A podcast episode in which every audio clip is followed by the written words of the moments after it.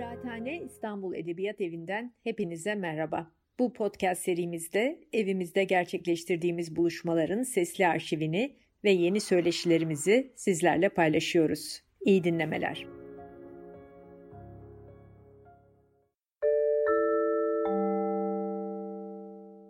Merhabalar. Sıcak bir ortamda, sıcak bir gündemin ortasında e, biraz da eskiye uzanarak e, ekonomi basını üzerine konuşmaya başlayacağız. E, günümüze de uzanırız lafın devamında. Esas meselemiz şudur. E, ekonominin kabaca iki tarafı var dersek, birisi işverenler, birisi çalışanlar. Ekonomi sayfalarından çalışanlar, emekçiler, işçiler zaman içerisinde basından kovuldular. Bu nasıl meydana geldi? Böyle bir e, ekonomi deyince bizim sadece bu işin yönetimini ve üst kesimindekileri anlamamız e, doğru mudur, iyi midir? E, bu açıdan durumumuz nedir? Bizim basın sektörünün, yani basının sektör diye bir şey olmasının bu işlerle alakası nedir? E, elbette gazete sahipliği, işte gazete sahiplerinin başka alanlarda işinin olmasının getirdiği şeyler. Bunları Bahadır Özgür'le birlikte ele almaya çalışacağız. İkimiz farklı kuşaklardan gazetecileriz. Bunun da bir avantaj olacağını düşünüyorum. Ee, Bahadır hoş geldin. Hoş bulduk. Ee, biliyorsunuz son zamanlarda e, böyle ekonomi ekonomiyle devlet e, arasındaki ilişkileri didikleme konusunda en çok öne çıkan isimlerinden biri Bahadır. E, çok dikkat çekiyor. Aslında bu onun açısından iyi bir şey ama bir yandan gazeteciliğimiz açısından da çok iyi bir şey değil. Bu işi yapan ne kadar az insan olduğunu gösteriyor. Şimdi sayabiliriz mesela Çiğdem Toker'i sayabiliriz. Başka belki, evet. birkaç isim daha sayarız. Ee, bizde ekonomiyle devlet ilişkileri çok iç içe. Ee, ve birini kurcalamaya başladığınızda öbürünün alanına da girip çıkıyorsunuz kaçınılmaz olarak. Bahadır da son zamanlarda bu işi e, özellikle de bu Sedat Peker'in açıklamalarıyla birlikte hayli kızışacağı anlaşılan bu işi yapmaya çalışıyor. Şimdi biz ilk konumuza dönelim. Ee, o zamanları sen yaşamadın, senin kuşağın yaşamadı. Benim ben tabii 90 evet. 5 sonrası 80'lerde esas olarak işçi sınıfı e, ekonomi sayfalarından kovuldu. E, yani işçi haberleri diye bir şey vardı. Atilla Özsever gibi bir bu alanın emektarı var mesela. Bu bilinirdi yani. E, her gazete bir şekilde işçi sendika haberlerine yer verirdi. 70'lerde çok fazla verirdi. Çünkü zaten sendikal mücadele de çok evet. gündemdeydi.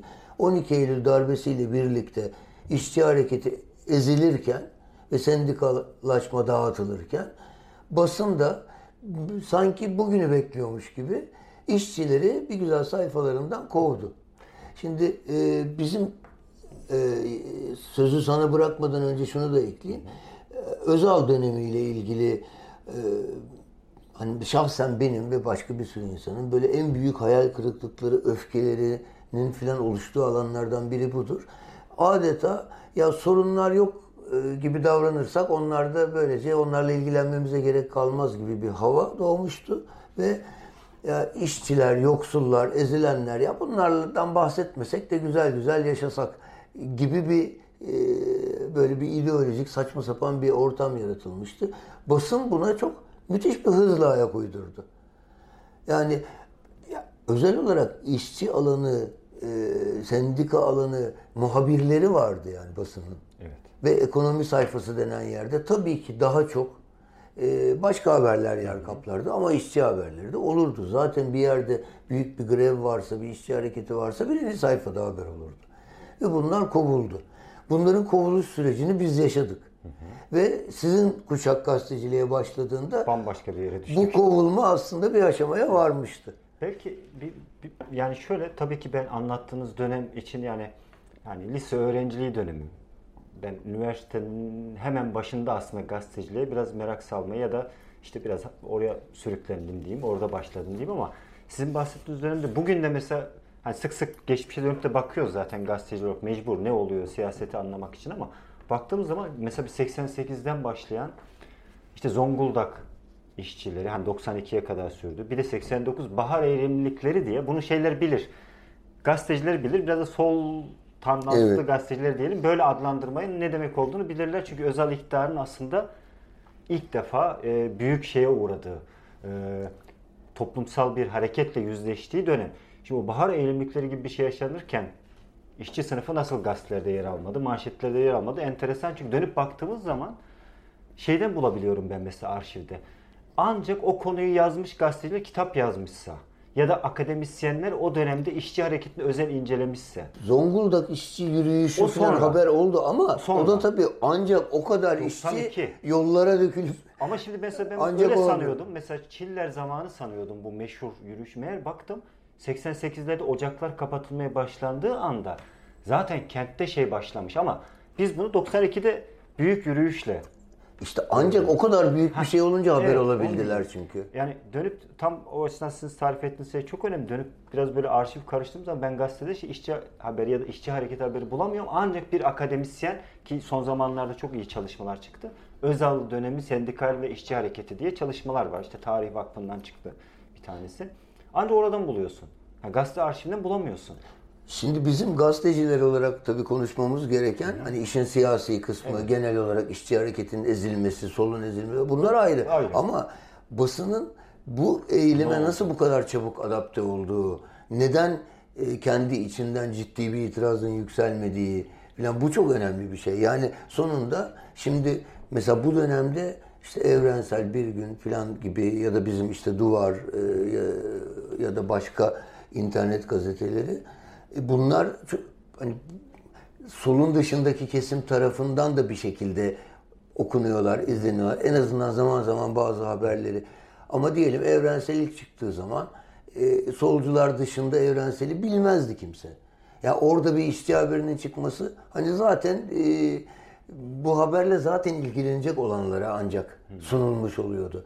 Ama diğer büyük gazete, gazetelerde böyle bir e, ya oh bundan kurtulduk gibi bir durum oluştu. Biraz belki şey tabii yani hani çok o tarafta dediğiniz gibi artık siyaset, sosyoloji başka şeyleri incelemeyi de gerektirir ama çok özetle mesela ben kendi dönemimi anlatayım. 90'larda girdiğim zaman ekonomi muhabiri olarak başladım ama evrenselden yetiştiğim için kısmen ilk başta da sendikalar, işçi hareketi bunlara da bakmaya çalışıyordum. Sanırım şöyle bir şey vardı. Şimdi 90'larda hani siz nasıl 80'lerde büyük bir değişim tanık olmuşsanız şimdi 90'larda bir şey değişti. Ne değişti? Bir kere medya sahipliği değişti. Gazetecilik kökenli ailelerin e, şeyinden çıkıp holding sahibi işte banka çünkü 90'ların çok önemli bir özelliği var. Bankacılık dönemidir. Tabela bankacılığı. Her, her önüne gelen Evet. banka ve banka sahibi olmanın aynı zamanda yanında sanki eşantiyon gibi bir de gazete sahibi ya da televizyon sahibi olmayı gerektirir gibi. Bu ikisi hep yan yana ilerlemiş. Mesela tele- özel televizyonların da ilk kurulduğu zaman yani banka varsa bir de medya grubu var. Şimdi hepsinin. Dolayısıyla artık ondan sonra ekonomi haber, şimdi ekonomi haberciliği de değişti. Dili değişti. O sayfalar artık bir süre sonra şunlara kaydı. Ee, mesela finans diye bir şey girdi. Biz hep Tabii. atlıyoruz. Finans sayfası denen bir şey başladı. Tabii bors, borsa, Borsa. şimdi mesela borsa, e, şimdi ben gazeteciydim ama borsa dendiği zaman böyle uzak bir şey e, geliyordu bize. Yani Tabii. borsa Türkiye ile de çok o kadar da alakası var mı Çünkü yok mu ama falan. 89'da başlıyor çünkü. Yani nedir? 38 sayılı kararla siz bir liberal serbest piyasaya geçiyorsunuz. Finans piyasalarını kurmaya giriyorsunuz. Bankaları kuruyorsunuz. Borsanızda girdiği anda şöyle bir şey oluyor. Para. Paranın biriktiği yer medya sahipliği de değiştiği için mecburen o tarafa yöneliyor. Yani para nerede birikiyorsa o yayınlar da biraz oraya doğru kaymaya başlıyor. Şimdi şöyle bir şeydi. Hani siz bilirsiniz, gazeteciler bilir ama belki okurlar, izleyiciler bilmez. Ya borsa uzmanı dediğimiz kişiler çıktı. Bunlar gazeteci değil. Borsada Tabii. hatta hisse alıp satan ya da onlar aracılık eden kişiler gazetelerde yazmaya başladı. E, borsa tavsiyesi veriyordu Ha, gazete. bir Şunu alın çıktı, bunu Bir satın. üslup çıktı. Hiç anlamadığımız kavramlar çıktı. Çünkü orası para getiriyor. Yani gazetecilik faaliyetinden önce orası bir para kazanılan bir e, alana yönelik şey yapıyorsunuz. Ya halkı ilgilendirmiyordu. Halkla ilgili haberler değildir. Ancak hisse alıp satan küçük yatırımcı değiliz. Ya şimdi şöyle bir gerçek var. E, bu çoğu zaman atlanıyor bir sürü konu ele alınırken. Bizim bu konuştuğumuz konuyla da bence çok doğrudan ilgili bir şey. Şimdi şu anda kaç milyon kişidir bilmiyorum ama bir zamanlar bu 6 milyon diye telaffuz edilirdi. Daha sonra 10 milyon diye telaffuz edilir oldu. Aslında Türkiye'de işte e, uçakların e, taşıdığı, ya bir yerden bir yere götürdüğü, reklamların seslendiği, e, çıkan yayın organlarının seslendiği e, ve belli malların alıcısı olacağı varsayılan bir azınlık var. Ama bu azınlık o kadar azınlık değil. Yani yani 1-2 milyon kişi olsa bütün bu sektörleri idare edecek bir e, kitle oluşturamaz. Ama Türkiye'deki bir şeylere yetiyor. Ve aslında gazeteler, dergiler, şunlar bunlar Hep onlara çıkıyor. bunlar için çıkıyor. Reklamlar onlar için veriliyor. Şimdi televizyon reklamlarını mesela biri oturup sakin bir şekilde izlese, çoğu insan izlemiyor aslında onları. Ya mesela kim o reklamlarda önerilen şeyleri kimler alabilir diye düşünse böyle çok e, şey e, ne denir aşırı solcu e, şeyin böyle bir e, niyetle bakılması gerekmiyor. Çok ma- böyle makul bir şekilde bakılsa e, aslında gazeteler Şimdi gazete, şimdi borsa öğüdü veriyor adam. Şunu almayın, bunu almayın. E, bunu yaptığın anda zaten birine sesleniyorsun. Herkese sesleniyorum diyebilmen için mesela e, işte çocuğuna en ucuz ayakkabıyı nereden alırsın da olması lazımdı orada normal olarak. Ama öyle bir şey yok. Sanırım sizin tarif ettiğiniz şey, tabi bunu biz şey olarak söylemiyorum bunu bir iktisadi kategoriye sosyal. Yani için kavramı tartışmasına girmeden söyleyeyim. Kentli sınıf, orta sınıf aslında. Çünkü yükseliyor. Şimdi öyle diyoruz Şi- işte. Ya şimdi Evet. diyoruz hatta şimdi çok farklı. Belki şimdiye gelsek başka türlü tartışırız. O dönemde 90'lı yıllarda da ya bunun pek çok nedeni var. Bir kere şu var. e, o 12 Eylül'ün getirdiği şey aşılmış sanırım. Yani bir Avrupa Birliği, dünyayı izleme, biraz daha özel televizyonlar çıkmış. Hani bir bir kentli kesim de birikmiş. E var birazcık E, tabii ki bir tabii. e, gelirin biraz, daha gelir dağılması. artmış. E, Ama sonuçta yine bu azınlık. artmış. Evet ya onu soruyorum. Yani o yüzden de herkes yani o kesime söylenen bir gazetecilik, medya sahip şey e, yayıncılığa yöneldi. Çok çok doğru söylüyorsunuz. Niye? Çünkü kültür sanat alıcısı bunlar. Konserin alıcısı bunlar. Kentte bir faaliyet O daha az tabii. E, ama Kültür onun içinde. her zaman daha az. Onun içinde yani ama en azından mesela hani kentlerde olan kesim dolayısıyla medya buraya çıktı. Belki şu yani şeyden e, konunun şeyine e, dönmek açısından söyleyeyim. Şimdi aslında 90'larda e, işçi sendika haberciliği vardı. Niye olduğunu biraz ben anlatmaya çalışayım. Çok büyük e, mesela kavram o. Sınıf hareketi çok baskın, çok hegemonik olduğu için değil. Şimdi 90'lar Türkiye ekonomisi değişiyor. Ne var? Bir kere şöyle bir şey var. Bir özelleştirme denen bir şey çıktı mesela. E, bilmiyordum. evet. Yani alış, 80'lerde bütün yani toplumun geniş kesimini ilgilendiren kitler var. Yani kitler sadece işletmeler olarak değil. Anadolu'da nedir?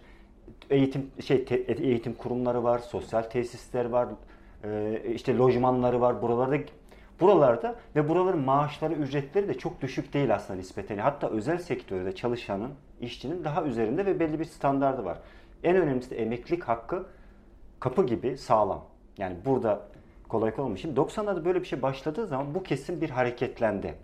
Yani sendikaların güçlü görünmesinin nedeni de devlet işletmeleriydi. Yoksa sendikalar gidip diyelim Sabancı'da, Koç'ta çok örgütlenip yani kapitalist patronları sıkıştırdığı için güçlü değildi. Devletin işletmelerinde güçlü bir sendikal ama orada da vardı. şöyle bir şey vardı. Bir sürü kritik sektörde sendikalar e, ha devlet Evet, devletin tabii. sendikalarıydı. Evet yani orada anlaşmayla. O yüzden Yani de sadece Türk İş de değil. Mesela ne bileyim M- MHP'nin de sendikalara sokulması yani diye. darbenin şeyi yani İşte, hani şimdi böyle bir evet. şey var yani orada Türk, Türk Ee, metal yani metal devlet şey. o açıdan kendini garantiye Biraz almaya ben e, çalışmıştı. o dönemde yine hala işçi haberciliğin görülmesinin nedeni olarak bu dalga toplumda bir şey yarattı. Yani hem bir tartışma hem bir reaksiyon ve sokaklarda bu, bu özelleşme karşı gösteriler olmaya başladığı zaman aslında onlar gazetecileri taşımak zorunda kaldı. Mesela Karabük özelleşmesi örneğin o dönem ben hatırlıyorum Radikal'de uzun süre yazı dizileri oldu mesela yani hani günlerce süren. Tabii radikal ama biraz bu yöne de Ama, seslenmeye ama çalıştığı mesela aynı için. şey mesela sabahta da başka bir özelleşme gündemi oluyordu. Şimdi orada şunu söylemiyorum. Onun patronuna çıkarı onda değildir. Rahat giriyordur o haber. Başka bir yerde çıkarı vardı. mesela Aydın Doğan petrol ofisini kimse haber yapamazdınız. Çünkü E, petrol e, ofisini almıştı. Tabii. Ya hayır ya da alacaktı. Ya da alacaktı. Ondan O ama başka bir özelleşme, başka bir konu girebiliyordu. Yani o dönemde yine işçi haberciliği görünüyor ama görünmesinin nedeni işçi Çok kesiminin normal özelleştirme dalgası olduğu Evet. bir zaman ona bir tepki şöyle bir olduğu için. sakatlık aslında bence. Yani biz hani mesela sınıf, sınıf haber, işçi haberciliği dediğin zaman onun kültürel, ideolojik, onun yaşamını kuşatmış kesimi haberleştirme, bakma haberciliği değildi bu. Reaksiyon haberciliğiydi. Ya tabii olay Evet. olay haberciliği. vaka. Bir yerde işçiler işte Yani- işi bırakıyor evet, haber aynen, yapıyorsun. aynen. Yani bir yerde gece kondu yıkılıyor. Orada olay varsa onu yapar gibi Evet. yaptın. Yani bu E, bir e, tabii, tabii. buna bir şey demek çok doğru gelmiyor bana. Hani işçi haberciliği demek Ha çok değil. doğru. Sendika işçi haberciliği. değil. Yani tarım işçilerini taşıyan minibüs devrildi. Aynen. Ee, gerçi şu anda o haberler bile O da çok gibi. e, bir de gir- sanırım şey vardı Ümit Bey siz de bilirsiniz. Ya sendikalar iyi paraları vardı o zaman. Yani güzel binalarda. ama bir üyeleri çoktu. Ha, yani, e, toplantılar yaparlardı böyle 5 yıldızlı otellerde falan ve gazeteciler de götürülürdü şimdi. Hani şimdi şirketler diyoruz ya şimdi bunlar da yaşandı. O yüzden de o sendikalar basında yer almayı şimdi şu an kimse tanımaz ama belki o yaşta ya biz o zaman sendika başkanlarını falan şube başkanının ismini toplum biliyordu. Tabii tabii bilirim. Yani mesela Şemsi Denizleri biliyordunuz çünkü altında Jaguar vardı. E, ama onu biraz da o Ama- işe önderlik ettiği Ha, için. ama o biliyorum. da vardı mesela. Hani ikisi bir arada yürüdüğü için belki o zamanki gazeteciliğe biraz sendika gazeteciliği de demek lazım. E, ya işte o e, evet. Hani bir yere kadar da normal çünkü kurumsal. Bir zamana kadar gerçekten işçi haberini oradan alabiliyorsun yani. Evet. Yani öyle bir şey de vardı. Hakimler çünkü bir de. Yani sorunlara hakimler. E, işte bu diski çok fena e, üstüne gidip dağıtması 12 Eylül'ün aslında bir sürü şeyi tabii yönünü çok değiştirdi Türkiye'de. E, bir de belki şunu da e, araya sıkıştırmak lazım. O şu anda konumuz değil. Mesela bu özelleştirme karşıtı dalga sırasında e, sendikaların, solun özelleştirmeye karşı çıkanların tek söyleyebildiği şeyin hayır bunlar özelleştirilmesin, bu devletin kalsın e, olması da işi çok zayıflattı tabii ki. Çünkü devlet bizde genel olarak toplumun aslında bir açıdan taptığı ama aslında sevmediği bir şey. Yani oradaki kamu e, kavramı mesela ortaya çıkarılamadı Yani filan. hala kamu Zaten hala yok. E, tartışması şekilsiz bir şey. Yoksa yani, kafamızda yok. Kamu yararı nedir? Bir Türkiye'de türlü şey yani bir devleti böyle bir şey anti emperyalist halkta halktan yana bir şey kabul etme gibi bir yanılsama e, zaman zaman çıkıyor. O zaman da böyle şeyler olmuştu. Yani bir mesela o işletmenin neden ötürü özelleştirilmemesi gerektiğini her işletme için izah edebileceğin 90 tane şey var aslında. Ama hayır özelleştirme yanlış. Niye? işte burjuvaziye peşkeş çekiliyor. Bu tabii yeterli bir şey değildi yani. Yani bir örnek Onu da araya sıkıştırmak isterim. Hemen örnek. Kocaeli mesela bu haldeyse işte oradaki özelleştirme bir kenti nasıl o, o işletmenin gitmesi bir kenti nasıl yozlaştırabileceğini, nasıl aslında iş, o işsiz lümpen güruh yaratabileceğinin en güzel örneğiydi dönüşümü. Bu yani- kadar modern yani o git o, o da yollarda Kocaeli'ne gittiğiniz zaman o kağıt fabrikalarının, o kamu işletmelerinin, sosyal tesislerin, ondan okullarının, o işlerin o okullara çocukların gitmesinin yarattığı kültürel atmosferi görebiliyordunuz. Yani sizin söylediğinizi şuradan destekliyorum. Özelleştirmenin yarattığı toplumsal sonuçları tek bir şeyde almak yanlıştı. E tabii yanlıştı. Oradaki Yani hayatı dağıttı çünkü aslında. ayrıca mesela bazı yerlerde bir takım ara çözümler de bulunabilirdi pekala. Mesela ne bileyim işte sosyal tesisi şusu busu kalırdı da bilmem nesine de bilmem kim ortak olurdu. Tabii Hani yani buna pek çok beçeden incelenmesi gereken Tabii. şeylerdi. Doğru Ee, mesela bunlar tabii hiçbir zaman basının konusu olmadı. Basın e, kendini özelleştirme dalgasının bir sözcüsü, çok doğal ajanı kabul etti. E, ve ondan sonra da hep öyle davrandı. Şu demin dediğimi tekrar hatırlatmak isterim. Bu özel zamanında bir ideolojik bir e, yanılsama her yeri kapladı. E, zenginini de yoksulunu da. Yani sanki biz bir şekilde davranırsak gerçeklik başka türlü olacakmış gibi. Bu tabii sadece kendi algılamamızı değiştirmekti. Bu da mümkün olduğu kadar işte onu biraz karikatürleştirerek söylüyorum. Yani yoksulluk ve yoksullarla ilgilenmezsek onlar yok gibi yaşayabiliriz. Bir şey yapmamız gerekmiyor filan.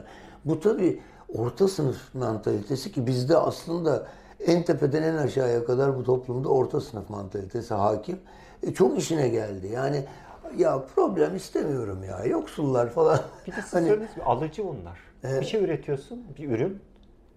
Diyorsun ki bu kesim alır, ben o kesimin şeyini taşıyayım. Yani hani e, ya gazetecilik satış satış şeyi değil ya hani. İşte evet ama gazetecilik gitti, ona- e, ona gazetecilik sadece böyle olabilecek bir meslek değil yani. E, Taksi şoförü hani trafikten yakınır ya ya kardeşim yakınamazsın sen bu işi yapıyorsun. Gazeteciliğin de böyle bir tarafı var. Sen toplumun bir kesimini üstelik bayağı bir çoğunluk oluşturan bir kesimini e, sayfalarından ya da ekranlarından dışlayamazsın normal olarak. Evet ama onu mesela onu nasıl kurmak gerekirdi. Belki şimdi geriye dönüp ya da şu an yaşadıklarım yani sizin iki tane bir, çok önemli bir kavram söylüyorum. Bir kamu, kamu yararı nedir? Yani devlet yararı Tabii. mı?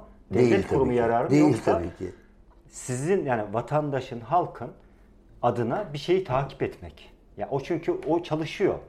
Gidiyor işine, çocuğu var, onu okutacak kaygı duyuyor ve bunlarla ilgilenemez. Sen onun adına takip ediyorsun, izliyorsun ve diyorsun ki senin paranı bak şöyle harcıyorlar.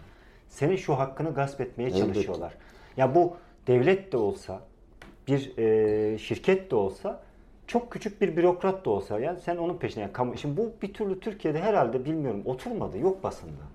Ya bir Yok. de şöyle bir şey var. Yani. Ee, şimdi ülkeden ülkeye de bu değişebilir. Mesela gerçekten sosyal devletin olduğu, hukukun en azından olduğu kadarıyla işlediği, yani hukuk tamam eşitsizliği her zaman barındıran bir şey tabii sınıflı toplumlarda ama sonuçta en azından bu hukuk tanımlanmıştır. Herkes için bu geçerli denmiştir. Devlet görevlileri de ona işte uyar mümkün olduğu kadar. Şimdi böyle şartların olduğu bir yerde biz devlet işletmelerini başka türlü savunabiliriz. Türkiye öyle bir şey değil. O oralar üzerinde kimsenin bir söz hakkı yok ki toplumda. Tamam hasbelkader sendikalar gelmiş. e, de ona bizzat devlet tepki göstermiş zaten o sendikaları yok etmeye çalışıyor. Şimdi demin sadece başlık olarak değinip geçtiğimiz bir başka konuya gelelim. Bu da çok merkezi bir konu. Gazeteciliğin bir ülkede nasıl yapıldığına dair. Ee, gazete sahiplerinin başka alanlarda, başka sektörlerde de işleri olan iş insanları olması. Bu e, çok büyük bir faktör işi niteliğini değiştiren. Çünkü çok basitçe bizde de örnekleri bunun çok var. İşte adam esas geliri bilmem elektrik yatırımından. Ve aslında gazetesi, televizyonu para kazanmıyor. Ya Türkiye'de ga- büyük gazete ve televizyonlar şimdi hele zaten hiç öyle bir şey yok da tamamen bir propaganda aygıtı olarak besleniyorlar. E, eskiden de yoktu yani özel sırf bir adamın malıyken de yoktu. Çünkü zarar ediyordu aslında. Ama o gazete başka işe yarıyordu. İşte o gazetede başbakanı översen bilmem ne ihalesi alabiliyordun ya da tersi falan. Şimdi yıllarca bu böyle gitti. Fakat mesela günün birinde bir bu e, işte artık AKP, MHP, e, derin devlet ne diyeceksek bu koalisyonun e, tamamen hani basını her şeyi yok etmeye giriştiği şu son zamanda mesela e, ilginç bir şekilde işte basın özgürlüğü nasıl yok oldu falan diye konuşulan bir belgeselde Aydın Doğan'a e, soruldu falan. Şimdi bu çok ilginç bir şey. Şimdi bu işi yapan da kötü, tabii ki kötü niyetli olmayan gazeteci dostlarımız yani. Ama onu mesela Aydın Doğan zamanını yani basının özgür olduğu bir zaman olarak hatırlamak ve yaşamak diye bir şey var. En basiti Aydın Doğan bir tarafta, Dinç Bilgin bir tarafta. Bu ikisi hakimdi basına genel olarak ve birinin gazetesinden, televizyonundan bir sebeple ayrılırsan, kovulursan öbüründe de işe giremezdin ve işsiz kalırdın. Ee, yani çoğumuz böyle boykotlara muhatap olduk yani. En basiti bunu söylüyorum. En basit olarak ki çok basit bir şey değil yani. E sendikayı yok ettiler bunlar. Yani sendikalı olma, e ben sana paranı vereceğim falan gibi bir şey oldu. Gazetecilerin bir kısmı gazete yönetimlerinin ve patronajın parçası haline geldi. Yani bunun da simgesi işte Ertuğrul Özkök falan gibi insanlar. Bunlar bayağı patronların sözcüsü ve simgesi oldular. Şimdi e, bir iki şey daha tabii, sana tabii. bırakacağım. Mesela gidip Ankara'ya patronu için iş takip eden gazeteci e, e, motifi çok meşhurdur ama o aslında ayrıntı. Esas esas sorun orada değil. O bir adamın yaptığı bir şey. Herkes de elinde evrakla hiç takip etmiyordu. Esas o gazetede, televizyonda yürütülen faaliyetin niteliği diye bir şey var. Bunun baştan sakatlanması. Şimdi demin herhalde sen buna epey gireceksin şimdi. Banka işi yapıyor adam. E şimdi mesela o bankada bilmem ne olduğu zaman o gazete onu zaten yazamıyor. E, bir de bu deminden beri konuştuğumuz zemin üzerinde cereyan ediyor. Zaten işçilerden bahsetmeye niyeti olan kimse yok. İşin hep bu tarafından bahsediliyor. Yani biz patronların katında oturarak gazetecilik yapılan bir zamanı yaşıyoruz. E bir de patron da zaten esas olarak gazeteci değil. Gazetesi, televizyonu bir araç. E, şu, son olarak şunu ekliyorum. Şimdi burada bile mesela Batı'da şöyle bir şey. Evet Batı'da da işte Jeff Bezos Washington Post'un sahibi. Ama şunu biliyor o herif. orada doğrudan kendisine hizmet eden bu nedenle işte bilmem neyi yayınlamaz bilmem ne yaparsa o gazete zaten bir süre sonra yok olur. Çünkü o gazete başka bir şey. Şimdi bizde çok kısa bir süre bu böyle gitti. Hani mesela tamam milliyet hemen paçavraya dönüşmedi filan. Hani böyle şey. Tabii bir zamanla oldu bu. Ya da Hürriyet gazetesi tamam sadece böyle bir şey değil aynı zamanda da devletin bir sürü kirli işini gören bir gazeteyken ama mesela adliye haberi okuyacaksan, şehir haberi okuyacaksan Hürriyet'ten okurdun. Tabii. Bir kısım haberler orada daha iyi, daha ayrıntılı olabilirdi bütün bu şartlara rağmen. Yani gazetecilik yapmak diğer o çıkar ilişkilerini yürütmenin bir ön koşulu gibiydi. Şu anda o da kalmadı. O da kalmadı. Böyle bir süreç yaşadık. Ben şimdi senden şeyi rica edeceğim. Bu gazete sahiplerinin başka sektörlerde e, işlerinin olmasının e, sonuçlarının içine doğmuş Ya, gibisin sen gazeteci Tabii. olarak. Bir de şöyle bir şey var. Bunlardan tabii. bahsedelim. Yani maalesef hani şimdi bu şeye geliyor. Hani bu tartışma o kadar büyük ki bu Türkiye kapitalizminin yani Türkiye'nin de şu an kapitalizmin bir özelliği bu zaten. Doğuşu yani genetiklerin genetiğinde olan kod yani senin şirketin en fazla en köklüsü kaç yıllık? 70-80 yıllık. Bakıyorsun nasıl edinmiş şeyine. E yani devlet bir iş yaptırmış, birine çökmüş bugünkü meşhur kavramla söyleyeyim Canım. çok güzel bir kavram aslında. Çünkü çökmeyle birikim yani hani diyorlar. Hani Ya zaten tamamı bir çökme sonucu O değil yüzden yani hani e, şöyle bir eksik bu daha geniş bir tartışma şey yani şöyle dönüyor. Bu ideal bir şey çok güzel keşke olsa. Bir yasa çıksa da gazetenin patronları şununla ilgilenmese dese kimse gazete sahibi olmaz zaten. Bunu Türkiye'de Biliyorsun bu tartışma çok Evet. yapıldı ve e, Olmaz. Niye olsun ki? Gazetelerin gene, gazeteler savaş açtı buna. Bir tane rütük yasası olayını biliyor musun? Hatta ben e, kolaj yapmıştım bir tane böyle Rambo gibi kırmızı bantla elinde şeyler makinalılarla bu Ertuğrul Özkökler Tabii. falan. Olmaz yani. Patron uğruna falan diye. Yani- Pardon bir dakika şunu söyleyeyim. O rütük yasasında şey olacaktı. Gazete sahiplerinin pardon başka sektörlerde işleri olanların gazetelerde %50'den fazla sahiplik olamaması diye olamaması. şey vardı çıkarttırdılar. bankacılık da öyleydi. Banka sahipleri yapamıyordu. Değiştirdiler bunlar hep. Yani banka sahibi, gazete sahibi olamıyordu mesela. Ama gazetelerin üst yönetimleri filan bu konuda patronları savundu. Yani o yüzden e, belki şu, yani bir dönem belki e, eskiden bu kadar işli dışlı değilken başka iş alanlarıyla gazetecilik ama o zaman da şöyle bir şey var. Bir devlet sübvansiyonu da vardı. Kağıt sübvansiyonu falan vardı. Tabii. Ama bu sefer de devletin elinde olduğu için bu. Hani Tabii Demokrat ki. Parti zamanı başka yayına onu yapıyor, Tabii. ambargo. Şimdi bu da çözüm yani o yüzden hani biz şeyi tartışıyoruz. Keşke böyle olsa öyle olmuyor. Çünkü bu Türkiye'deki e, Türkiye kapitalizmiyle ilgili bir sorun. Yani devletin ekonominin aynı zamanda Ha, bir parçası yani olmasıyla ekonomisiyle, ilgili. devletin yapısıyla, devletin müdahale araçlarıyla, devletin kendi yandaş sermayesinde e, birikim sağlamasıyla ilgili bir sorun. Yani medyada bunun içinde. Yoksa şöyle gazeteciler çok ideal söyleyelim. Keşke bizim de olsa Guardian gibi Ama bu şey. mesela hayır zor değil ki ama şey. Ama şu var. Hayır patron olsun ama patron başka sektörde iş yapamasın. Ama işte adam şöyle diyor. e, yani para kazanmadığım zaman niye patron şey yapayım Ya diyor. kazanacak ama çok büyük para kazanmayacak. Yani Çok iyi doğru. bir gazete, iyi bir televizyon Demek niye şeye para kazanmasın Çok ki? doğru bir şeye geliyorsunuz. Yani şunu bir türlü bunun çözümünü bulamamışız gazeteler olarak. Bulun, bulamamış. Yani kooperatif mi kuracaksın? Vakıf mı kuracaksın? Vakıf üzerinden mi yapacaksın? Hani Türkiye'nin şartlarında bunu düşünmek yerine ya bugün internet sitesi açmak isteyen bile ilk gittiği yer neresi? Bir iş adamına gider. Ya açacağım da bir reklam, sponsor olur musun? Şimdi o ilişkiye girdiğin anda artık adam ya bir günde der ki sana ya şunu şu haberi de yayınlar. Hayır adamın demesi gerekmiyor. Adam çok iyi bir adam da olabilir. Olabilir ama- Ama işte sen bilmem ne yayınladığın zaman o adamın Ya işi bu- batacaktır bu ülkede mesela. e, soda bir küçücük haberde bir büyük gazete sodanın sağlığa zararları haberi yüzünden mu- editör atıldı. Nedeni de patron soda şirketi var.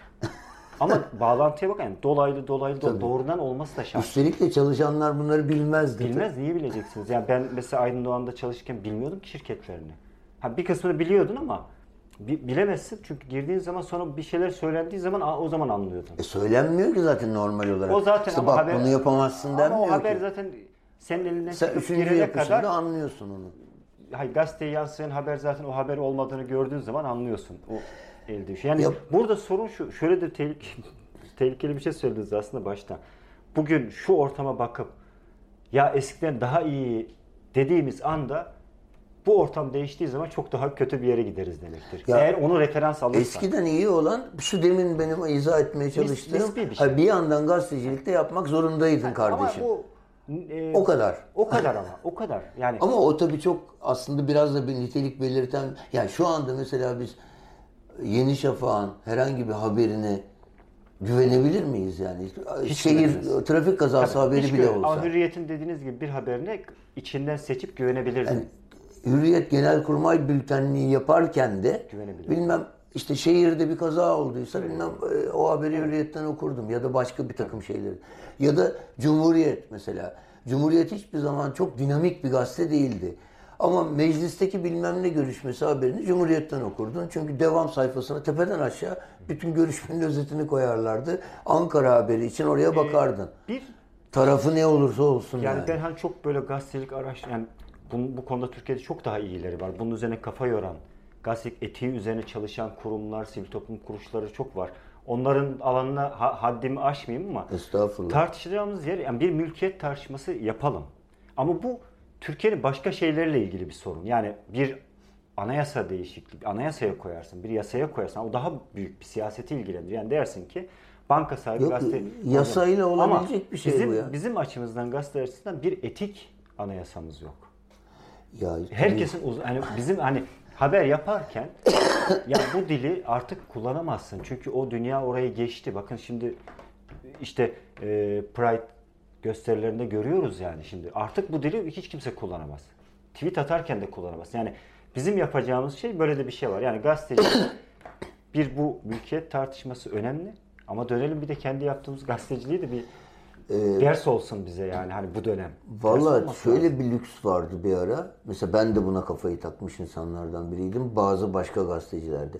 Ya bu gazetecilerin ayrıcalıkları nedir kardeşim? Bize bu ayrıcalıklar niye veriliyor? Yani ben normal işten çıkıp eve giderken niye otobüse para vermeyeceğim? Ya basın kartımla. Böyle bir hak olmaması lazım. Buna karşılık ama polis bir yere bir şey çevirdiyse girilmez diye oraya girebilmem lazım. Çünkü haber yapacağım. Tabii, falan. meslekle ilgili bir şey. Falan. Ya ayrıcalıklar. Gazeteciler mesela 12 Eylül'den sonra gazetecilerle ilgili ilk, ilk çıkan şeylerden biri çalışanlarla ilgili basınla ilgilidir ve bayağı ayrıcalıklıdır diğer işçilere göre filan.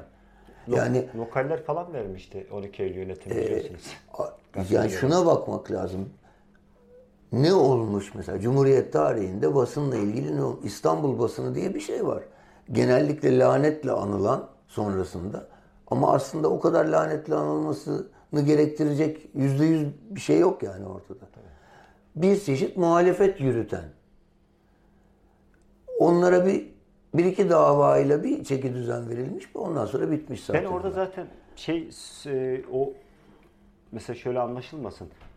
O dönemin içinde muazzam gazeteciler de var yetişti. Çok iyi haberler çıktı. Hiç Türkiye'nin yani toplumu sarsan, değiştiren, siyaset yükleyen düzgün çok iyi işler çıktı. O bu ortama rağmen çıktı bir de ama bu olanaklarla çıktı. Yani hani olanağa da bakmak lazım. O, o açıdan hiçbir sıkıntı yok. Yani 90'ların gazeteciliğinin toptan kötü anlamda söylemiyorum. Ki biz de oralardan yetişerekten bugünlere gelebildik. Demek ki bir takım olanaklar varmış ama şimdi bir, bir şey yaşadık biz şimdi 19 yılda. Bunu çok hem kıymetini bilmemiz lazım hem de çok daha doğru iyi bakabilmemiz gerekiyor. Yani hani bu AKP zamanındaki bu medya düzeni bize bir ders olması lazım. Ama o dersi eskiden olan... Aslında onun da iki evresi var. Tek bir evre Tabii değil. tabii. Yani o tıpkı siyasetteki, ekonomideki dönüşüm gibi, hukuktaki dönüşüm gibi onun da bir dönüşüm anları, Yani kırılma anları o var. açıkça e, hükümetten, yan, iktidardan yana olan e, filan bir takım gazeteciler kovuldular hepsi. Hepsini attı mesela. O zaman çok şaşırdık. Ulan ya bu adamlar sonuçta yani ama istenen o da yani o da değilmiş. Onu bile e, lüks bulan bir şeymiş. E, ama çok hata ettiler bana sorarsan. Doğru. Yani o ilk evredeki halleriyle nispi bir ciddiye alınırlığı vardı en azından o şeylerin. İlk, yani lafına oturup konuşabileceğin kim varsa attılar. Ya öyle bir şey oldu. Neyse ona dalmayalım Tabii şimdi çok de. bu iş çok şeye gider yani. Ee, bilmiyorum hani eğer Türkiye'de bir şeyler düzelecekse bu çok köklü bir neredeyse yeniden kuruluş gibi bir şey olacak. Belki basın da bu şu şu yaşananları görüp belki bu hani şerden hayır çıkar mı diye de bir bazen düşünüyorum. Çünkü Bence o hani bakın asıl sorun o. böyle gidile gidile varılan yer burası ve buraya varınca da şu anda mesela AKP'ye oy verecek insanların yüzde kaçı herhangi bir gazetelerini okuyor ki? Mesela Yeni Şafak kim okuyor? Tabii o ya aslında şu konuda bir sıkıntı yok. Ee, Yani A Haberi mesela Yani- izliyor insanlar açık Evet. büfelerde filan da. Ama duyduğunu bile emin değilim ne söylendiğini duymuyor bile artık. Çünkü başka ben zaten tartışma şu değil ki. Yandaş basın artık zaten ne olduğu. Bunu izlenip Ya izlenmediği. yandaş basın kavramına ben şiddetle karşıyım. Ola- belki Propaganda aygıtı denmesi gerektiğini Ha, düşünüyorum. ama- Çünkü talimatla çalışıyorlar. Ee, ya o şuradan Yandaş gelme. basın belki- değil. Heh. Yani öyle değil. İkisi şöyle çok farklı şeyler. e, belki o şuradan gelme ya da biz bu oradan alınıp getirildi sanırım. Şimdi ek- ekonomide iktidarlara yakın sermaye İngil, yani İngilizce şeyde de vardır. Ee, aslında ya, Korkut Borat'a güzel şey yaren sermaye der mesela. Hani yarenlik eden der mesela. O da öyle çeviriyor. Oradan alınıp getirilmiş bir kavram basına entegre Hayır edildi. baştan öyleydi. Ha. Mesela bu ben iki evre dedim ya. İlk evre Tabii, tabii. için yandaş basın Çünkü dememiz lazım. büyütüyorsun Falan. falan. Bir de onlar da Şimdi işte artık şey tabii Göbels usulü bir propaganda aygıtı. propaganda aygıtı. Tabii yalan, propaganda ve burası artık basın demek bile şey değil. Yani- E, doğru. Üç fotoğraftan montajla manşet yapan bir şeye artık yandaş basın diyemezsin ki. Üç ayrı fotoğraftan bahsediyorum. Yani e, bu ona bas, yandaş Orada denmez. artık şöyle, şu, o, o eşiği geçtik. Yani artık bunlar böyle yapıyor. Bunlar şunu yapıyor, onu, onu da tabii ki söyleyecek. Artık siyasetin de konusu zaten. Propaganda aygıtı. Tabii yani. siyasette aynen. Ama Çok propaganda aygıtı olarak muhatap almak lazım. Evet, o çok şey, doğru. Yani yandaş basın deyince basın Yani demiş basın, oluyorsunuz. basın gibi tartışmamak lazım Evet. diyorsunuz. Çok doğru. Benim o zaman bu tarafı ne yapacağız? Yani biz ne ders? Şimdi e, aslında tabii ki e, şu anda bizi bambaşka bir konuya savurur ve çok uzatır şeyimizi. Ama bizim bu propaganda aygıtını basın olarak muhatap almıyoruz. Peki eyvallah. Ne yapacağız? Yani geri kalan dediğimiz zaman orada aslında şöyle iyi bir şey var. Ee, mesela bir dönem önce insanlar hani sahiden gazetecilik, böyle bağımsız habercilik falan tamam güzel şeyler bunlar ama deyip geçiyorlar. Bu ne kadar hayati bir ihtiyaç olduğu mesela Sedat Peker'in ifşaatının bile bu konuda ben faydası olduğunu düşünüyorum. Olmaz. Niye? Çünkü evet bir şeyi bir insan yayınlamak istiyor, yayınlıyor. Buna diğer insanlar ulaşabiliyor. Bunun kıymeti bir kere anlaşıldı. Ya or, Yani bu da- önemli bir evet, şey. Şöyle bir şey var sanırım. Medyaskop mesela çok önemli bir iş başardı. Mesela insanlar kızıyor bazen filan böyle çok ortadan ama o öyle olması iyi oldu. Ama şöyle bir şey ya e, Ümit Bey yani bu Batı'da da aslında Batı'nın e, habercilik damarının güçlü olması nedeni şudur. Siz ısrarla, sabırla bir alandaki bilgiyi sürekli olarak toplar ve okura aktarsınız. Şimdi o bilgi o gün sansasyon yaratmayabilir. Yani siz mesela bir alanı izliyorsunuz, sağlık alanını. Buradan her gün haber yapıp yazı yazıyorsunuz. Ya kimse ilgilenmeyebilir ama şimdi bizde şöyle oluyor. Burada kimse buna ilgilenmiyor deyip gelişine haber yapma yani olay hani bir olay patlıyor. tabii. Şimdi bu bu söylediğiniz e, gazetecilik türü ya o çok sabırlı. Çünkü onun zamanı geliyor. Mesela pandemi çıkıyor. Artık o tür gazetecilere ihtiyacın oluyor. Ama o adam zaten o kadın, o adam yıllardır izlediği için alanın hakim olduğu için o an o gün sana ihtiyacın olduğun bilgiyi o veriyor ve güvene- güveniyorsun. E, tabii. Bizde şöyle olmuş. Hani gazetelerde çalıştığımız zaman da öyle. Ya bunu kimse okumaz denir haber. Şimdi bu gündemde değil denir. İşte o zaman öldürüyorsunuz gazeteciliği. Halbuki bir kişi sürekli bununla ilgilendiği için bir Ya bilgi- uzmanlık bir- diye bir Ha, şey var. Ayrıca bu devirde Bizde her de şey çok tuhaf. Araştırmacı gazetecilik dediği zaman sanki büyük yolsuzluk çıkartacak Tabii. Değil, mutlaka. mu? ya eğitim alanında 15-20 yılın bilgisine, yasa değişikliklerine, siyasetteki yansımaların hakim gazeteciler işte araştırmacı gazetesi odur. Eğitime hakimdir, sağlığa hakimdir. Ee, ne bileyim işte trafiğe hakimdir. Yani Hani ben demiyorum. Adliye bu da hakim. işin başka bir tarafı tabii. Tabii. Ee, yani demin bahsettiğim şey bağımsız habercilik meselesi. Biraz aslında Yani- onların e, güçlü olmasının nedeni ben buraya bağlıyorum. Şimdi mesela ben hani Medyascope'da da çalışıyoruz. Sağ olsun hani Ruşen Çakır olağanüstü bir alan açtı bence. Tabii Çok bir, acayip bir de tabii şey. ayrıca ya sıkıştırayım Ha, araya. tabii. İnanılmaz sayıda genç insan Ha, o- yetiştirdi o- ve ortaya. Yani çıkardı. açıdan. Yani insanlar onun çok o yayıncılığın e, tarzını eleştirebilir, beğenmeyebilir bir kısmı. Önemli değil ama o zaten belli bir hat hat çizip o hatta başarılı oluyor. Yok, çok kapsayıcı. Yani her, şey her var. şeyi yapacağım. Herkesle görüşebilir Ha, yani. ha, Öyle bir yayın organı yarattı. O belli yayınlar var mesela belli alanlarda gidiyor. O da çok doğru bir şey. İşte bunlar aslında benim bahsettiğim biraz oraya orada çalıştığınız gazetede belli alanlarda uzmanlaştığı için bağımsız gazetecilik başarılı oluyor. Yani çünkü siz ona Ya izin ondan izin açıkçası veriyorsunuz. ondan çok emin değilim. O alanda Birbirini yani besliyor. bu açıdan çok e, daha çok zayıf olunduğunu düşünüyorum. Ha, ama, ama- mesela böyle gençler yetiştikçe onlar eğer dediğin gibi belli alanlara yoğunlaşırsa bir şey olursa tabii bu zamane kültürüne çok iyi- aykırı çok- bir şey. çok iyi bir Herkes çünkü maymun iştahlı ve E işte her şeyi aynı anda Yani. yapmak istiyor ama bilemiyorum. O e, şimdi biz istersen biraz şeye dönmeye çok- çalışalım. Basın çok Yani yüksek bir- dallanıp budaklanır. Yani şöyle bir yapı var Türkiye'de. Bir devlet var her şeye hakim. Bir şekilde oraya geldin mi her şeye hakim olabiliyorsun. Ee, mesela şu çok ilginç bir şeydir. İşte özelleştirme, neoliberalizm en çok e, işte devlet olmasın, karışmasın denen iki dönem yaşadı Türkiye. Biri Özal zamanı, biri şimdi. İkisinde devlet daha güçlü çıktı.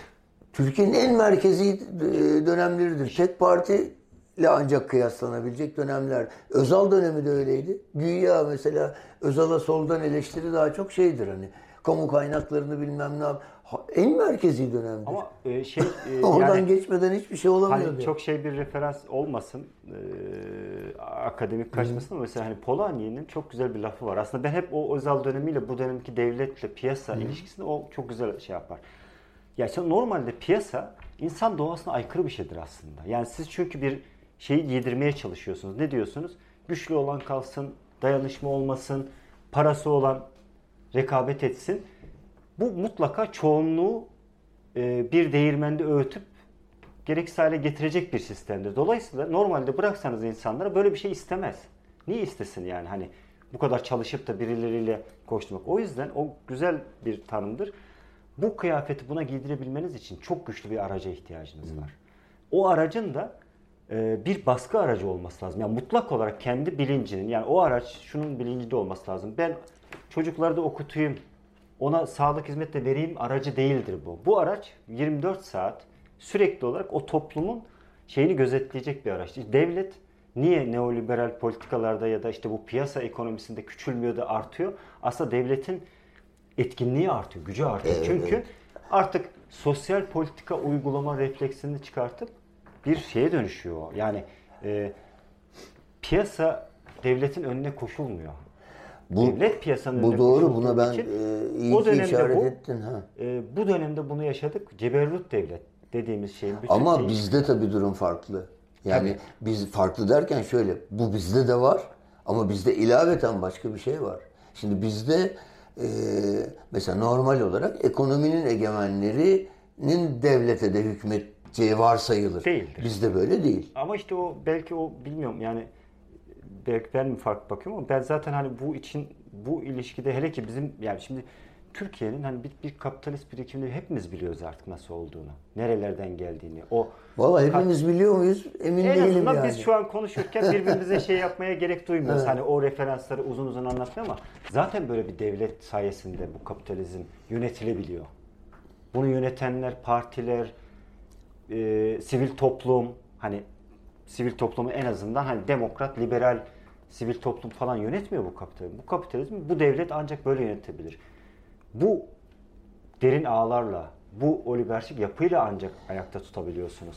Yani benim ba- bakışıma göre şöyle kapitalizmden bile vazgeçilir de devletten vazgeçilmez bu ülkede yani. Öyle bir durum Bir var. de şu- Tabii bunu e, ironik Tabii. olarak söylüyorum ama ya başka türlü bir niye egemenlik benzedi bir de sistemi Ümit Bey? kurulur. Niye benzedik biz? Mesela niye Özbekistan'a bir yerine benziyoruz? Bakıyoruz Kazakistan'a benziyoruz. Bakıyoruz Azerbaycan'a bakıyoruz. Bakıyoruz Bo- Bolsan yani Brezilya'ya benziyoruz bir yandan. Onlar bize benziyor. Şimdi bu o zaman bize bir şey anlatıyor.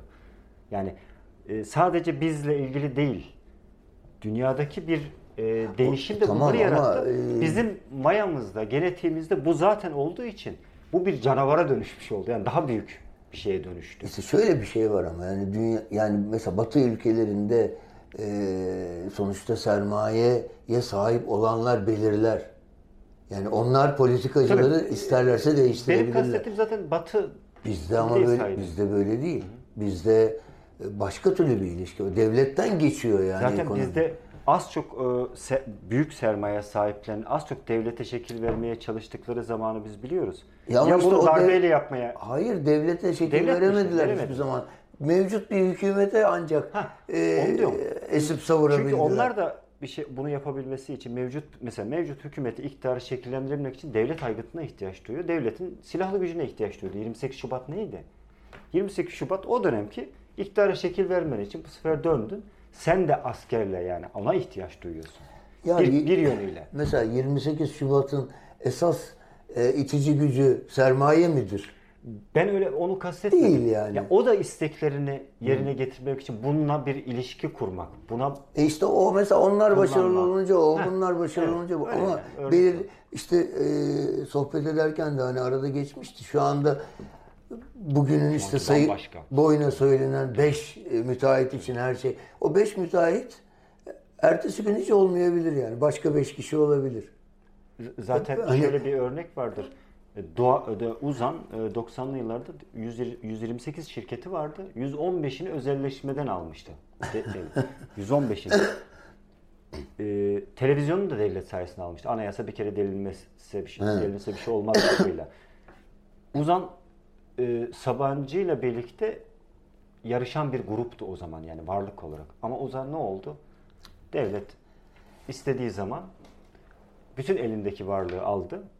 Hani konteynerla kaçırdığı parayla yaşayabiliyor. Yani o açıdan sizi var destekleyen böyle bir başka örnekti. örnekler de var Evet çok Türkiye'de. var. Çok var. Bugün de yani onlara bakaraktan bunlar kalıcı demek çok şey değil. Orada bir mekanizma var çünkü. İşte o mekanizma biz, bizde çünkü şöyle bir şey var. Herkes biliyor ki aslında birçok şey e, bilir, yani bir güç sayesinde oldu ve o güç aslında hala var. Neyse buna çok dağılmayalım. Şimdi bunu niye ben özellikle konu ediyorum? Şimdi biz e, işçiler, emekçiler, işte çalışanlar, ezilenler açısından bir gazetecilik Evet. e, istediğimiz zaman sadece patronlarla karşı karşıya gelmiyoruz. Yani şimdi karşımızda bir zaten genel olarak bir patronlar durumu var. Bir şeylere hakimler. İki, karşımızdaki gazete sahibinin de tek sorunu o gazetedeki çalışanlar değil.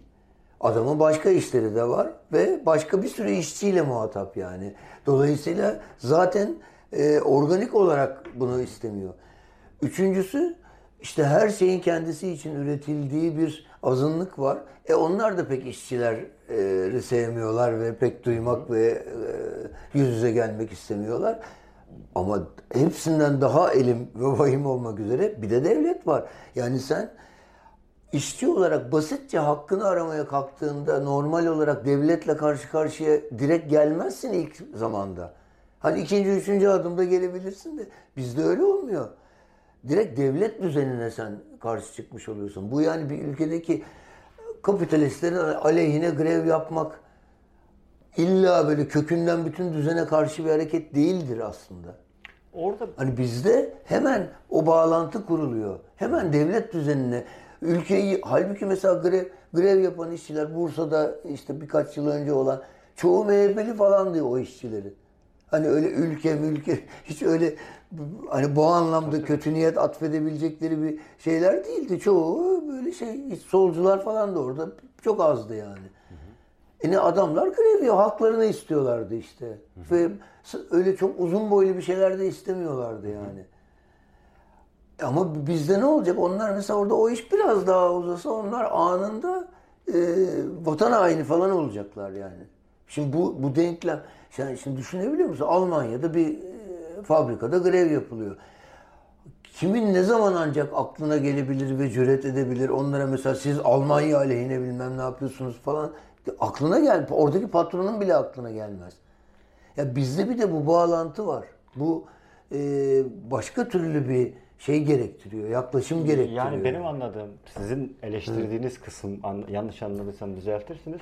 Ya şimdi mesela işçi haberciliği, sınıf gazeteciliği diyorsak o sadece işçi burada, patron buradayla olmuyor diyorsunuz yani. Hani bunu demekle. Yok onu demek istemedim Bunu- ben. Yani nasıl yapılacağına dair demek istemedim. Sadece işçi haberciliği, ne bugün e, çok zorlaştıran, imkansızlaştıran, e, alan dışına süren etkenlerden söz etmek Ben, istedim. ben öyle söyleyeyim. Ben ben de öyle düşünüyorum aslında. Belki size siz söylemediniz. Ben ben şöyle e, inanıyorum. Ya da en azından hani bu, bu bu tür bir gazetelik yapınca biraz onu gördüğüm için söyleyeyim. Kendi deneyimimden. Ya işçi haberi dediğimiz zaman biz şunu anlıyorduk. Çok da doğal bu çünkü Türkiye'de bunlar her şey emekleyerek yavaş yavaş oturuyor maalesef böyle bir şey yok yani hani 70'lerde katsak çok 100 yıla yayılan bir deneyimimiz, 200 yıla yayılan yok. bir deneyimimiz yok. Ama şu var, işçi haberi deyince ya ben işçinin fabrikadaki sorununu yazayım. Bunun başında bir patron var.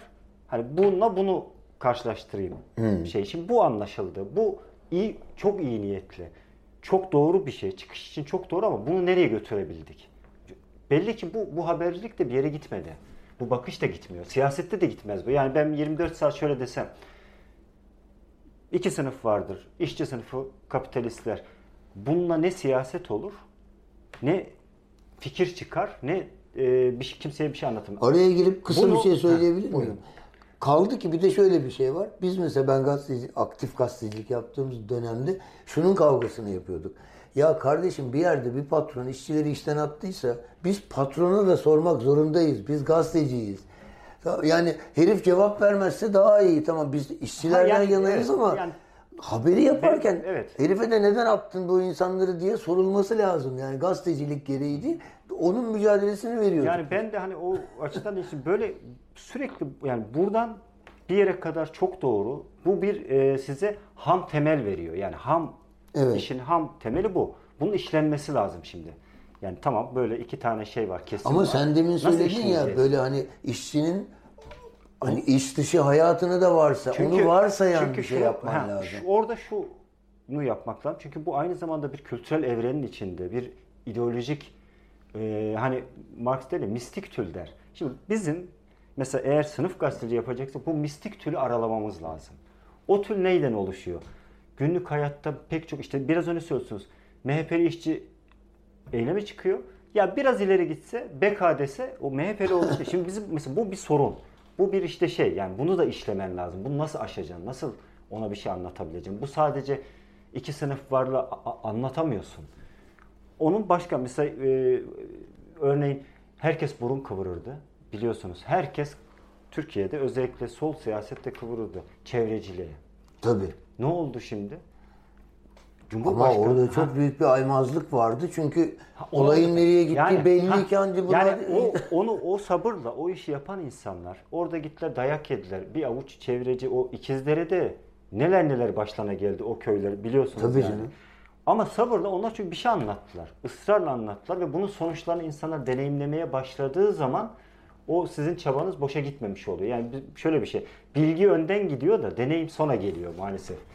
Yani hani biraz konuyu ya, saptırdık ama... Şunu, şunu söylemek istiyorum yani sınıf gazeteli dediğiniz zaman yani benim anladığımı söyleyeyim ben şeyin izini sürmeye çalışıyorum. Ya bu iktidar mekanizmaları bunların üzerine çullanan iktidar mekanizması nasıl yollardan geçiyor? Devlet burada nasıl rol oynuyor? Bu devletle onun ilişkisi ne bu adamın? Çünkü Cengiz tamam da Cengiz için üç cemse jandarma yağan bir güç var şimdi. İşte bunu bunu nasıl anlatacağız? Nasıl bir dil kuracağız? Bunu sadece sınıf sınıf diyerek kuramıyorsun. Yok bu zaten o zaten değil. biraz farklı da yani dinamiği. Delil bulacak, Cengiz için ko- e, ko- koymuyor jandarmaları değil. oraya. benim dediğim tabii, benim dediğim olacak diye koyuyor esas tabii, olarak. Tabii yani. çünkü o o bir şey dağıtmış. Yani elindeki bir birikim birine vermiş, oradan kendisi içinde bir pay almış. Bu böyle olacak diyor. Bu işletecek diyor ya da bu yapacak. O kendi şeyi tabii ki kendi İşte mesela orada onun oradan aldığı o payla uğraşmak gereksiz bir şey. Bu mekanizmayla uğraşmak lazım. Siz yani bir e, haberi yani tarihini hatırlamıyorum. Bir Hattat'ın kızı, Hattat ünlü bir e, kuryeyi pandemi zamanı hatırlıyorsunuz eve alıp e, şiddet e, uyguladı. Siz uzun süre ya Evet, evet. Şu şimdi o kadar önemli ki benim o, kastettiğim buydu. Çok küfür yedim ondan. Benim kastettiğim şuydu. Yani o sınıf haberciliği falan işte böyle yerlerde de bakman lazım. Şimdi bu ne? Bu olayı anlayacaksın, işleyeceksin. Yani bir sadece bu bir zengin bir kuryeyi dövme değil. İşte bu, bu evrende gerçekleşiyor aslında. Yani Türkiye'nin bir yıl ceza aldı ve ceza ertelendi. Yani, yani benim kastettiğim şu. fabrikadaki işçiyle fabrikanın başındaki patronu yazarak sınıf haberciliği çıkmıyor. O hayatın her alanında, her şeyde o dolan başlı yollardan gidiyor, daha zor yollardan gidiyor. Bence o adli vaka e, bir şeyden daha önemliydi. Yani mesela bir fabrikadaki sorun daha büyük şey anlatabiliyor bize. E anlatıyor zaten. Çünkü bütün dünyada şimdi görüyoruz. Bütün işte pandemi zamanı o kuryelerin modern köleler olduğunu görüyorsun. Onların yaşamını ölüyorlar, trafik kazasına uğruyorlar, sakat kalıyorlar. O zaman işte o haber bizim için şey. Bence o haber bir sınıf haberidir. İşte o haberle mesela kim ne kadar ilgilendi bir bak. Onu söylemeye çalışıyorum. Yani ben işçilere bir gazete çıkartıyorum dediği zaman işçi olan yerde sadece işçi kimliğiyle olanı yazdığın zaman olmuyor. Bunu manşete çekebiliyorsan bence ya bu bizi çok, ben daha çok şey başka böyle. konulara bizi başka tabii konu. götürüyor. Bizde mesela sol siyasetin yapılma tarzı diye de bir problem var. Yani işçi ancak direniş yaparsa, bir bizim hoşumuza gidecek bir şey yaparsa bizim konumuz oluyor. Öyle mesela çok basit o bir şey söyleyeyim. İşte Demin söyleyecektim aslında. Ya şu da bir yaklaşımdır. Ya kardeşim niye senin yayın organında mesela en ucuz ayakkabı, iyi ayakkabı nereden alırsınız diye bir şey niye yok mesela değil mi? Yani bu yani işte o yani bu çok büyük bir yani. hizmet aslında. Mesela senin muhabirin gidecek hakikaten sağlam ucuz ayakkabı nerede var? Ya da üst baş. E, insanlar faydalanır yani bundan ve başka bir insan grubuna sen bir şey demiş olursun. O ondan duyar, bu bundan duyar. Aa bilmem nerede bak öyle ucuz şeyler yazıyorlarmış der falan. E, bu da işte birilerine şunu demek. Ben sizi varsayıyorum. Ya burada sizin için çalışıyorum. Size faydası olacak bir iş yapmak istiyorum demek. Ama mesela bunlar çok küçümsenen şeyler. Ee, şunu diyeyim derdimi kısa yoldan anlatmak için. Bir gün bir arkadaşlarım beni çağırdı. Ee, beni de çağırdı daha doğrusu. Bunlar böyle işler yapan insanlar. Ee, para kazanılan işler yapan insanlar. Dediler ki ya biz para koyduk bir kenara birkaç yıldır kazandıkça. Bununla bir şey yapmak istiyoruz. İşte bir dergi mi çıkaralım bilmem ne falan. Ben dedim ki çocuk okutsanıza. Böyle buz gibi bir sessizlik oldu. Herkes böyle bir tuhaf tuhaf baktı falan. Yani biz e, dünyayı değiştirecek insanlarız. Bize nasıl bu kadar böyle ali, şey küçük bir şey teklif edilebilir falan gibi bir şey oldu.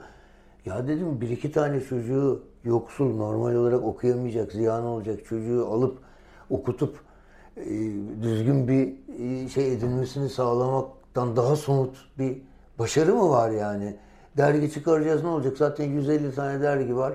Biz de işte bir kenardan iki laf ediyor olacağız falan. Hani kimseyi ikna edemediğim gibi lafı değiştirip hani tamam ya boş ver falan deyip şey yaptılar.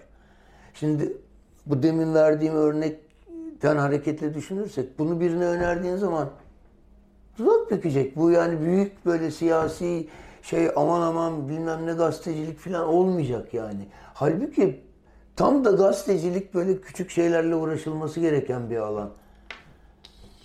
Yani katılıyorum tabii şey. Yani hani yani biz belki hani konu bağlamlarından dolayı çok daha geniş bir yere uzanıyor da hani gazetecilikle sınırladığımız zaman yani şunu ben o, o, o açıdan söyledim. O şimdi işçi, emekçi haberleri niye kovuldu derken Hı. diyelim. Tabii hadi, evet. Gelelim liter, sonra da yavaş yavaş diyelim. Burjuva basından niye kovuldu, kovuldu derken bu sadece o tarafın şeyle olmadı. Çünkü o taraf doğal. Patron var çünkü yani bir şirket sahibi. Zaten adam istese hani niye istesin? Belki o zaman kurduğu... Ama daha önce de vardı ama evet. işçi haberleri iyi var. kötü oluyordu. Ama o zaman işte şu yani bu taraftan yapılan işlerin e, bir e, tam olarak e, o gazeteciliği yapamamanın getirdiği bir şey de o haberleri kovdu. Yani evet. biz bizim kendimizin yapamamamızla ya orada ısrar etmek, onu daha da çeşitlendirmek, işte sizin verdiğiniz örnek onu zenginleştirebilmek, onun başka türlü kültürel alanlarında, kültür alandaki başka türlü şeyleri oraya katıp orada yeniden üretememenin getirdiği şey. Gelip gelip iş şurada dayanırsa, eylemi geçmiş işçiyi yaparsan ya da üretim bandındaki halini yaparsan o olmuyor işçi haberciliği o mahalle, o yaşam, o kültür, o şeyin içine mesela bu e, psikoloji bu sizin söylediğiniz önemli e, önemli bir şey. Onun için de anlamlı mesela sizin söylediğiniz. Nereden ucuz ayakkabı alırsın şey işte o, o yaşam alanını taşıyabildiğin zaman anlamlı. Yoksa bir köşeye bunu koymak da anlamlı değil. Hani ya değil tabii ama işte bu bir yaklaşım zaten. Onu sürekli varsaymak demek o. Ama ben orada şu da var. Şimdi ben mesela ben işçi haberi yapmıyorum hiç. Yani yazısı da yazmıyorum çünkü şey değil. Ama şunu yaptığıma inanıyorum. Ama sen başka bir alanda... Ama ben sınıf gazeteciliği e, yaptığıma inanıyorum. Çünkü ben şeyi izlemeye çalışıyorum. Yani sermaye, devlet ve bütün bunların toplum üzerindeki o toplumsal kaynakları nasıl paylaştıklarına baktığın zaman bunun da bir sınıf gazeteciliği olduğunu düşünüyorum. Ya mesela. elbette. Yani- Yani, en azından Türkiye'de demokrasi, hukuk, tarafı. insan Ha, hakları oraya mücadelesi için Ama yapılan bir başkası da işte bu yani bunlar hani bir de böyle tek kişinin yapacağı işler de değil yani bu Değil, şeyler. değil. Yani bir kombinasyon böyle şart. Ee, şimdi şunu getirerek bağlayalım, bitirelim bunu. İşçi sınıfının, emekçilerin ekonomi sayfalarından diyelim ve ekranlarından e, kovulduğu süreçte e, aslında gazetecilerin de büyük bir e, gönüllü katkısı var. Yani o Yani Büyük bunu katkısı var. bunu görmek Büyük lazım. katkısı var. Tepedekilerin bizzat şey e, ne denir tahammüden katkısı var. Ama genel gazeteci camiasında da bu konuda böyle ciddi bir mücadele illa bu haberleri sokacağız şeyi filan böyle bir dert olsaydı muhakkak ki daha az olurdu. Bulunur. bu. Yani bulunurdu. Bir şeyi de söylemek için yani bir gazeteye bir haberi sokmak için hani ya şeklini değiştiriyorsun, fotoğraf bul güzel bir fotoğraf buluyorsun, öyle sokuyorsun. Farklı bir dille yazıyorsun. Evet yani Bazen ezop dili kullanıyorsun. Mecbur hani patron çakma. Öyle de sokabilirsin. Yani bunun bir ton yöntemi. İstediğin zaman istersen o olanaklar içinde de yapabildiğin kadar sokabilirdin. Ama şu var okunmuyor. Bu habere ihtiyacım var diyen bir kadro gelmeye başladı. Bir takım buradaki muhabirler, gazeteciler yönetici olduğu zaman bir sınıf atlamış oldular. Kendi içlerinde hiyerarşi oluştu. Onlar bir süre sonra patronun şeylerini yerine getir. Ya şöyle diyeyim siz de çalıştınız ben de. Şimdi bizi yöneten yayın yönetmenleri faşist insanlar mıydı? Şu şey mi değildi. Onlar da bir zamanlar işte böyle şey yapan ama o o yöneticiliğe geçtiğin anda onun bir gereği var çünkü.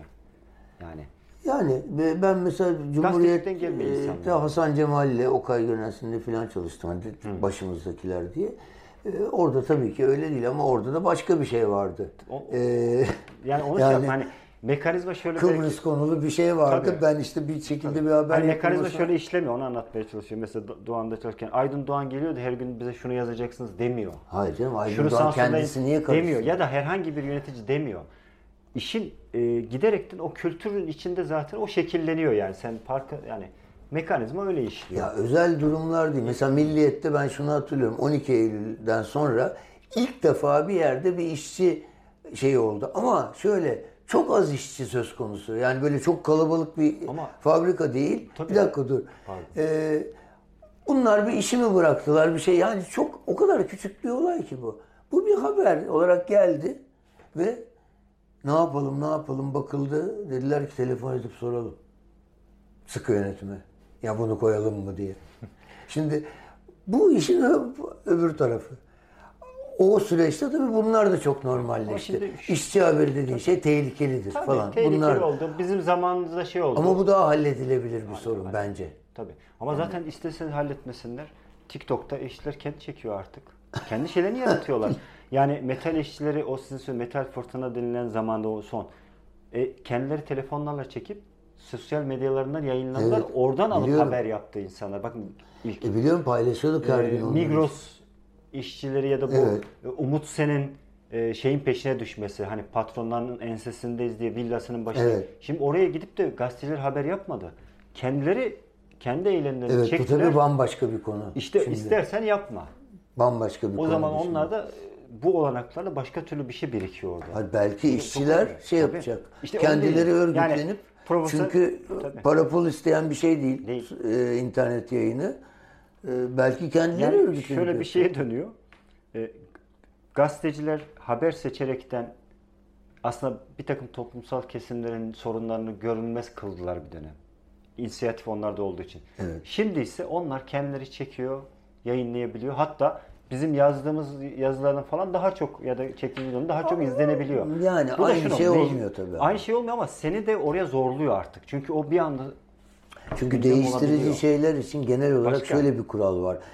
Ee, onun konusu olan ya da doğal alıcısı kabul edilenlerin dışına çıktığın oranda bir şeyleri değiştirebiliyorsun ya. ama en azından malzeme sen istemesen de çıkmış oluyor artık. Tabii. Yani o ham malzeme artık kendileri gösterebiliyorlar. Ya şu anda hiçbir özürü kalmadı. Çünkü illa bilmem nereye ikizlere Görmedim. gitmen de gerekmiyor yani. Her sana Tam onu geliyor zaten. kastediyorum her şey. aslında. Tabii.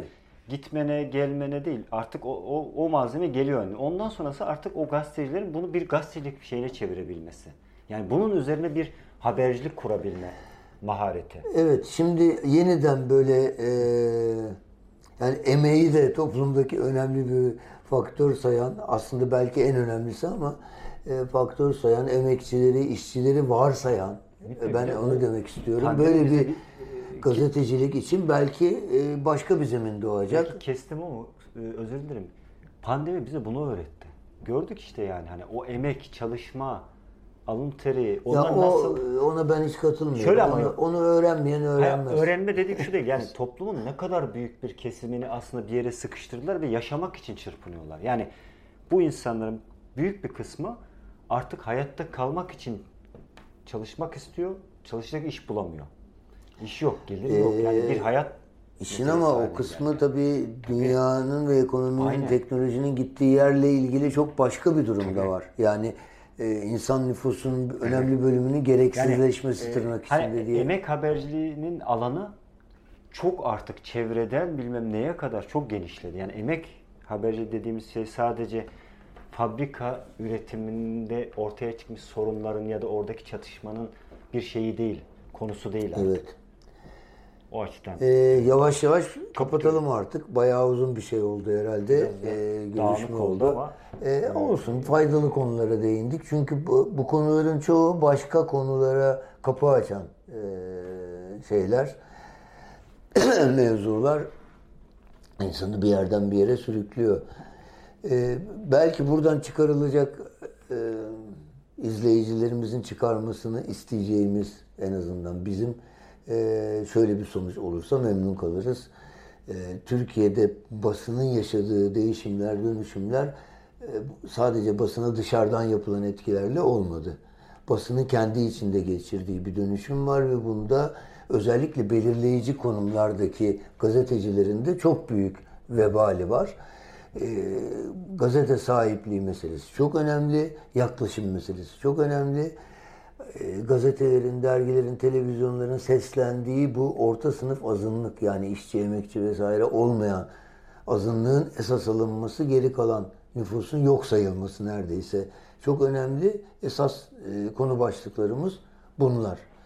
E, Bahadır herhalde sen devlet ekonomi hattı üzerinde dolaşmaya devam edeceksin. Yani Ee, o kadar çok şey var ki ben şey en azından onu yapmaya çalışıyorum. Yani bir uzmanlaşma, bir alana fokuslanmak, odaklanmanın Valla Ee, çok daha daha sağlıklı olduğunu Bugünlerde çok hayırlı oluyor. Çünkü bu yaşadığımız berbat e, iktidar ilişkileri ve zaman biraz da Türkiye'deki Türkiye'nin düzeninin e, tırnak içinde e, gerçek yüzünün de belki anlaşılmasına, iç dinamiklerinin anlaşılmasına da katkıda bulunacak. E, umuyoruz ki bağımsız gazeteciliğin artmasıyla e, toplumda daha çok şeyden haberdar olacak. Tabii kendi de isterse diyerek e, bunu kapatalım. Bizi izlediğiniz için teşekkür ederiz.